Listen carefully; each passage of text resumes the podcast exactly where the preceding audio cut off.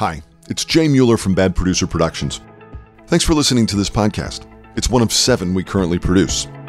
They include The Garret, Team Effort, Childproof by Tony Martin and Geraldine Quinn, Game Changers with Craig Bruce, In the Pocket NFL, the greatest season that was 93, and our newest podcast, the Final Word Cricket Podcast with Geoff Lemon and Adam Collins. I don't know which of those you're about to listen to, but whichever one it is, I hope you enjoy it and I'm grateful for your time and enthusiasm. Thank you. All of our podcasts are supported by the generous team at AV Jennings. For more than 85 years, AV Jennings has created communities for people just like you. AV Jennings communities are designed for the way people want to live today. To find out more, visit avjennings.com.au. AV Jennings, your community developer. Thanks for listening, and thanks for supporting our sponsor, AV Jennings.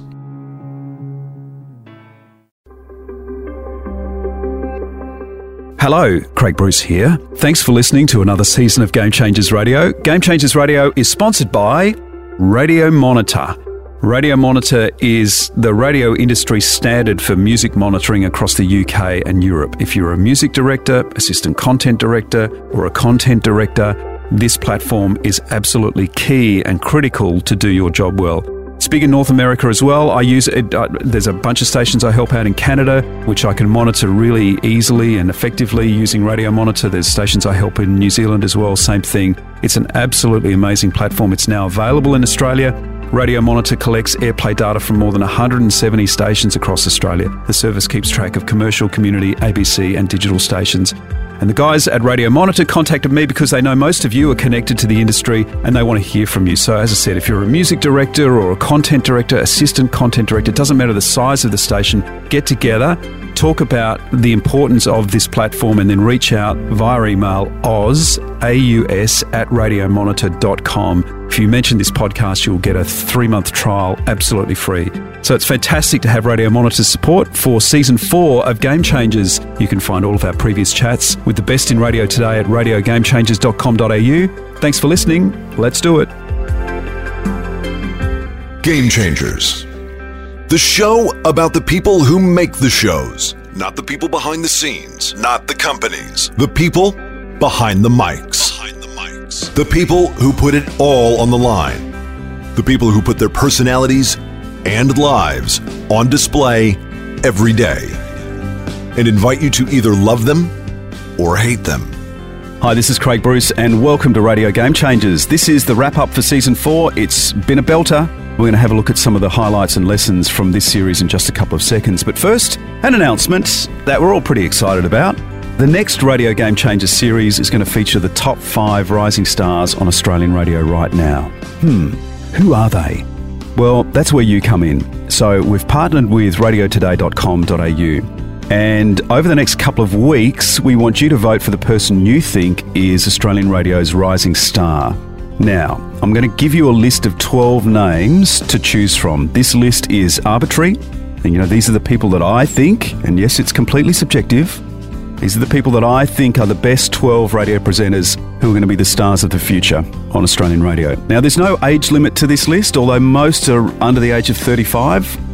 The majority are working in regional markets, but I have there are a couple of radio presenters from the metro markets who are either they're either young, they're new to the industry, or they're not doing a breakfast or drive show, one or the other. Don't argue with the list, okay? I don't want to hear about it on Twitter or Facebook. Just these are the 12 names. Pick who you like from the 12 names, and then once the votes are collated, we'll interview the top five individually with the number one rising star as per your votes, being announced at the end of their interview. So, the 12 to choose from are these names. Tanya Hennessy from Canberra, doing the Hit 1047 breakfast show, Ash London from the Hit Network Nights show, Heather Maltman, who is on the Gold Coast at CFM doing breakfast, Smallsy from Nova Nights, Mikey and Emma from Edge Sydney Breakfast, Amos Gill in Adelaide at Hit 107, Ben and Liam at Triple J, the Thinker Girls, Kiss Nights, Zoe Marshall, who is Nova Brisbane Weekend Breakfast with her husband Benji, Ryan John, also in Canberra, Dave Matthews, who is at Hot 91 on the Sunshine Coast, and Pete Curulli at Mix 94.5 in Perth. So voting opens in a week from now. It's Monday, April 17, and you can vote at radiotoday.com.au. So voting lines open from Monday, April 17, radiotoday.com.au, and then stand by for the Radio Game Changers special event. It's the top five rising stars on Australian radio coming soon. Game Changers. All right, so let's talk about some takeaways from Series 4, starting with Tim Blackwell. Craig, it's nice to see you. The story of a great announcer who has become a critical content contributor on one of the best shows in the country. It hasn't happened often when you think about it. You know, Kyle Sandilands was an announcer, albeit unconventional, before he moved into breakfast. Brendan Jones from WS was a really good music announcer before moving into breakfast. So, look, it's a career worth studying for those of you who want to transition from announcer to show content. So, how did Tim do it? Well, he did it step by step. He listened when he could easily have spoken, and he bit off small chunks instead of diving in head first. I had to earn it. Like, um, even though I consider uh, Kate Langbroek and Dave Hughes to be still some of my closest friends, and we talk a lot and we see each other a lot, I didn't just get that job and, and they just I mean they made me work. That I, I, when I made mistakes I knew I made mistakes. Um, when I was a bit maybe chatty I knew I was being a bit chatty. But then once you kind of hit that little rhythm Hmm. it, it, it's incredible. And to and to to have you know the, one of the premier comedians in the country and just one of the greatest broadcasters let alone minds in the country and Kate kind of be your teachers, but your live Monday to Friday, 6 till 9 a.m. teachers. They taught me how to interact with people in the office. They taught me, you know, because being a jockey is a very solitary thing. I mean, the only thing that got me excited being a jock was opening a new highlighter and then just highlighting my talk breaks. but to get into a room with Dave and Kate and to watch them you were saying, you know, you like to watch people watch the radio. Watching them interview someone, for instance, like I had a front row seat. Yeah. I'm sitting there. I'm watching the interaction in the song beforehand. Mm. This is how you do it. Oh, they don't like this person. They bring them in not live on air, so there's no before chat. Like, it was an unbelievable lesson. It was a real boot camp in radio. Mm. But God, we had a lot of fun mm. because it was hard. The first six months were really tough. I'm not going to say it was the easiest job in the world because they were the best. Yep. But God, when we were on air and we had so much fun, it was the greatest feeling in the world. And when it really counted, after he had accumulated enough skill and experience, he went about creating a show which broke so many of the conventional radio rules that his heroes had followed religiously. Well, you've got to do what you you have to do. Like, I mean, as I said, I did a lot of radio before this. This is mm. this is this cherry on the top of my career so Sure. far, and. We've earned the position. I'm not going to say that if our shift ever changes or if one of us goes somewhere else that we won't have to go back into that form of radio. Yep. But for this time, in, in this moment in time, we have been given an opportunity to make the radio show we want, and this is the radio show we want. All right, let's talk about Wendy Harmer. When I arrived to do uh, radio in Sydney, as I say, the Doug Mulray uh, tradition was there and been around a long time, and, and something I never listened to, but I know that it was made up of lots of characters, people doing character pieces and so on, and, and a lot of pre uh, pre produced work. Yep. And um, with Brad March working at 2Day FM, I think that we developed a very different kind of radio. And that was a real collaborative effort. And I think a lot of what is in radio, around in radio today, comes out of what Brad and I did uh, in uh, 1993 Yep. at 2Day FM. What a career. You know, a brilliant writer, a brilliant stand up, TV host, and, you know, one of the true pioneers of FM radio. Wendy talked about something that I think we can easily forget in our quest to find the next content spike. And, you know, we get caught up in the 24 7 media cycle, which obviously is really important from a breakfast perspective. The thing that uh, Wendy reminded me was that words really do matter. You know, Wendy has always been interested in language. She understands how powerful it can be. And on radio, when you think about it, it, it really is all we have. if you come to really love words and you love language, uh, that love is um, engendered in many ways. I mean, I love the look of words on the paper. I like the patterns they make. I like the sounds words make. I, words I, I like, and then that's even before you get into the actual meaning of those words. And I'm sure that um, most uh, stand-up comics would tell you if they've been working a long time, the way you get to craft a story um, is really interesting, and the silence in between the words comes to be incredibly important as well. So there are lots of ways to fall in love with language. So the way you construct a sentence, that unique turn of phrase, that ability to be able to make sense of the world and how we relate to each other. It is the single most important skill you can bring to your on air career. And if you're starting out, it's not too late. Take acting classes, join an improv group, read more, read out aloud, take an interest in how the world works. There's a million things you can do to sharpen the axe. You know, the impact happens when you say something that creates an emotional response. Every person who's on radio who does talk back will tell you that there will be times when you can hear great distress in a person's voice and you know that they're having a hard time in their life. That will spill over into tears. You have to be, I think, a really well rounded human being. There's a lot of vulnerability. People are very vulnerable when they ring up a radio station. And what they want is for you to be able to sort of, you know, they want to know that they're going to be in safe hands mm. if they ring you. That's what I think is the most important thing. Episode three was Jamie Dunn. Mate, how you going? Haven't well, it, seen you for what years? I was going to say, is it twenty years? Yeah, it must be. And if you've heard this episode, you would have been immediately reminded, like I was during the interview, why Jamie was such a potent force on the radio. You know, Kyle used to. Um, uh, hang around and uh, he was doing stuff in Perth yep. and talks about you often desperate to get on I know you were a and radio hero he him. said that I was like more like his friend when he was listening. Right. And that's because I don't have a radio voice. Yep. But I got I got some radio nous now, but I, I you know didn't have that. And and you know truly, it was accidental here. Like Agro was an accident. He's just an incredibly engaging storyteller, just born to be on the radio. You know, the thing that also struck me was his connection with the audience. Not the audience that lived next door to him in one of the streets he owned in Paddington in Brisbane. they weren't B105 listeners. He connected with and, in every sense, did the show for the audience in the suburbs. I drove in here today, an hour ago, coming here. I um, went to a servo, and the guy behind the counter takes my money and he goes, Oh, by the way, um, thanks for everything you did with the hospital appeal. Just sensational, you know. Mm. And this is how many years later? We're talking 20 years, yeah. 25 years later.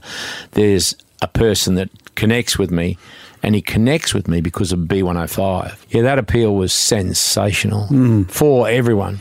Of Our course. salespeople. You know, you talk, that's what I mean. It's changed because our entire sales department would go out to the Logan motorway, which was a toll road in those days, and they would shake the cans. And an old Falcon, rusty old Falcon, had come up. And the plumber in there was, you know, you know, look like shit. Yep. And he hands over $150 cash mm. and he goes, you know, for the Children's Hospital. And off he go. Mm. And, and they were meeting the very people that we were broadcasting to. Yep. And for your sales department to do that, I, de- I defy radio stations these days. I don't think there's anyone around that have actually met the listeners, actually one on one, you know, spoken or, or, or, had contact with or just seen what they drive or how they drive or what they do or what their emotions are. Mm. And, and that appeal just did so much for the hospital, for B105, for the team mm. that was B105. Jamie is so right. I mean, let's be honest. Apart from the breakfast document that says we're targeting a specific demographic, most of us don't really know who our audience is and what matters to them. And Jamie did and he did on a really deep level. And that's why, one of the reasons why he was so successful on the radio. Because the hardest thing to be on radio is yourself. That's the truth. That's why other people can't cut it. Because I didn't ever try and be anything other than me. I don't have any skills. I talk over people. I've got a shitty voice and and that's what was successful at that time. Speaking of sustained success, Robin Bailey, a critical part of Series 4 and for anyone who was questioning the strength of Robin's relationship with her audience in Brisbane, Survey 1 was a reminder as to how deep and real that connection was. You know, her new breakfast combination on Triple M gets a 3-point rise in her first survey and I must admit I, I didn't think they would move that quickly to a format that isn't the perfect fit for them in terms of her female target that listened at 97. I learned how to talk really effectively to women, predominantly female audience on Yep. 97, if I can do even a little bit of that to a predominantly male audience, hmm. what a great broadcasting experience that will give me. Yeah. So that's how I see it. They really want me here. They've been amazing. Hmm. Like Ed and Marto, particularly, have just backed me to the absolute hilt. And they, you know, as Ed comically says, most people get rejects from The Bachelorette, and we get someone with 20 years' experience. Yeah. So, but yeah, look, I'm not kidding. It's it's a big gig. What I loved about Robin was her attitude to new concepts and story arcs. As an old PD, Rob Logan used to say to me, you know, you need to get to the emotional heart of a concept to execute it well. And that's exactly what Robin does. what we'd do is when we'd have plannings or we'd be do story arc plannings or you know we'd whatever i'd have to get i'd have to be able to feel it. I had to know that i had somewhere to go with it. And and you know criticism or not i think my, most of my life in general is is lived in my heart. Um, and i'm learning and getting better at living in my head. So it was everyone else's kind of gig to and terry would see the comedic side of it. Um, and you know the, the producers like ruth and alan who's still their producer assistant producer there now would then logistify it if Yep. that's a word um, but i just had to be able to go okay if i was uh, who am i talking to and and what would they think about this and what would they feel about it and Right. that's how i that's how i do it Ruth talked about a natural curiosity that you that you have as well. Do you think you can cultivate that sort of skill, or is that just something that that is that, Um, that is I- a part of who you are? stop talking about yourself. Seriously. You know, and, and I think it's, I, I have three sons, right? And they're 12, 14, and 16, and I'm a single mum. So I'm having to try very hard to give them the male structure that they need within their lives because their, their dad's not here. Yeah. And, but I'm really intent of giving them a heart too. So, uh, and boys don't want a huge amount of words. Uh, you know, after my husband died, my middle son said to me, Mum, you've got to go back to work. And I said, Why? And he said, Because you're using too many words on us. so, you know, I get it. People don't necessarily want to be talked at. What they want to do is talk about themselves. And I think that is an innate human thing.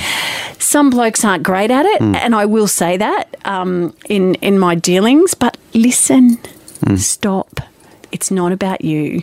And you'll get tidbits that become interesting. Story arcs, next level thinking only works if there's 100% buy in from the show. You can always hear when a team or a presenter is performing someone else's concept. That ain't going to happen with Robin. Unless she feels it in her bones, it's not making the cut. Ash Bradnam, another star of the Brisbane market. Could you feel the force of Ash's personality coming through your headphones? He has this energy that hits you from the moment he starts speaking. But, you know, the thing that stood out for me was his raw honesty. Well, it was about getting Had it- sober. Right, okay. Um, for me, it was about getting sober, which I never did. I, I didn't. I didn't. Hmm. I didn't. I got no long term sobriety up. I went from, um, you know, oh, you know, I remember that day, that day of my birthday.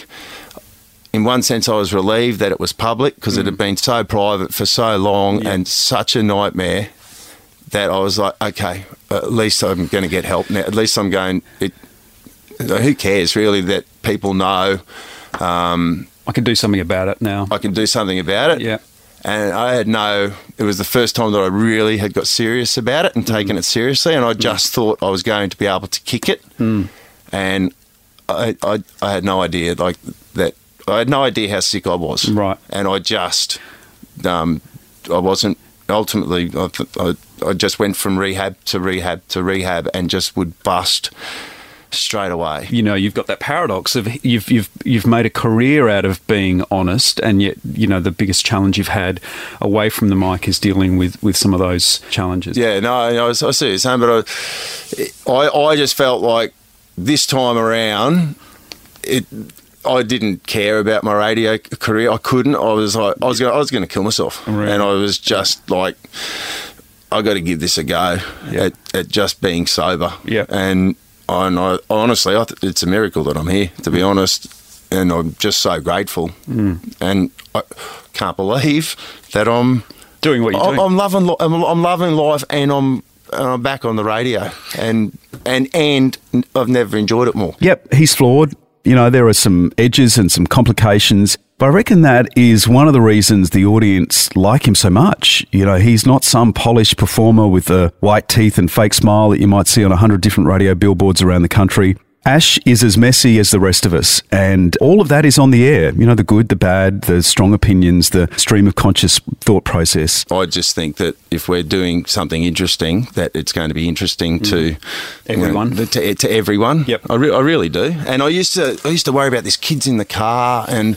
and all all of this type of thing. And and then I, I just said to Susie the other day, I went, hang on a second, where we're the people, Susie, because Susie's got kids the same age as me. I went, where are the people we're supposed to be worried about.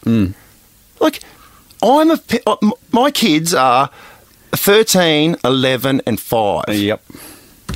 and I would let them listen to any fucking thing that we do Yeah. on, on air. And I'm going, who are we worried? Who are these kids in the car That's that have to be so protected? And all of that, you know, it makes the Nova Breakfast Show a little dangerous and a little unpredictable. And, and I think that's one of the reasons why it's been such a success over such a long period of time. And finally, Andy Lee. G'day, Craig. Look, I hope you got as much from the Andy interview as I did. It was just a, an amazing, you know, chance to sit down and reflect on a show that has just reset the rule book for Australian radio. I guess the challenge for me was trying to find one thing to focus on as a highlight from our chat. And after some deliberation, I think the thing that all radio shows can learn from Hamish and Andy is their all or nothing attitude. You know, for them, it's always been a case of if we're going to do something, we've got to be all in. in the busiest roundabout in Ho Chi Minh City in Vietnam. And Hamish and I went out on these bikes, these tiny little motorbikes, and had a 350 lap race of of this roundabout. And not until we actually drove out where truck wheels are bigger than us because we're so close to the ground. I was like, gee, this is actually really dangerous. But we started going and it's 35 degrees and we're going round and round and round and round and round and round. And it's just relentless finger down. You get caught behind a car and suddenly Hames two laps, but you might get it back and you're going round and round and round and round.